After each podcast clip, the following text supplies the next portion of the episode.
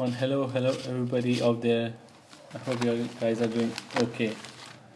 And uh, well this uh, this podcast i'm re i'm refurbishing it so that it can be uh, used for no spending week website. And and then yeah so on. So we're gonna use this um, podcast for for no spending week website.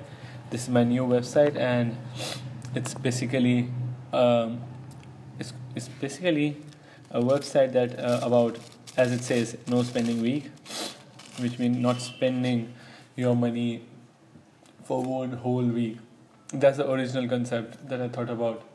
And uh, it's it's pretty uh, it's pretty obvious right? Uh, nobody te- teaches about money in schools or education or any any institute uh, when you are younger and then you grow up and then you have to figure out like you know uh, if you want to learn about money or not.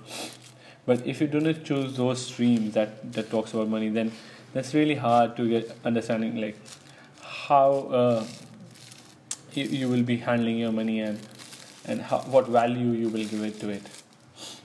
So keeping that in mind i started this website called nospendingweek.wordpress.com its link is in the in the in the in the bio you can check it out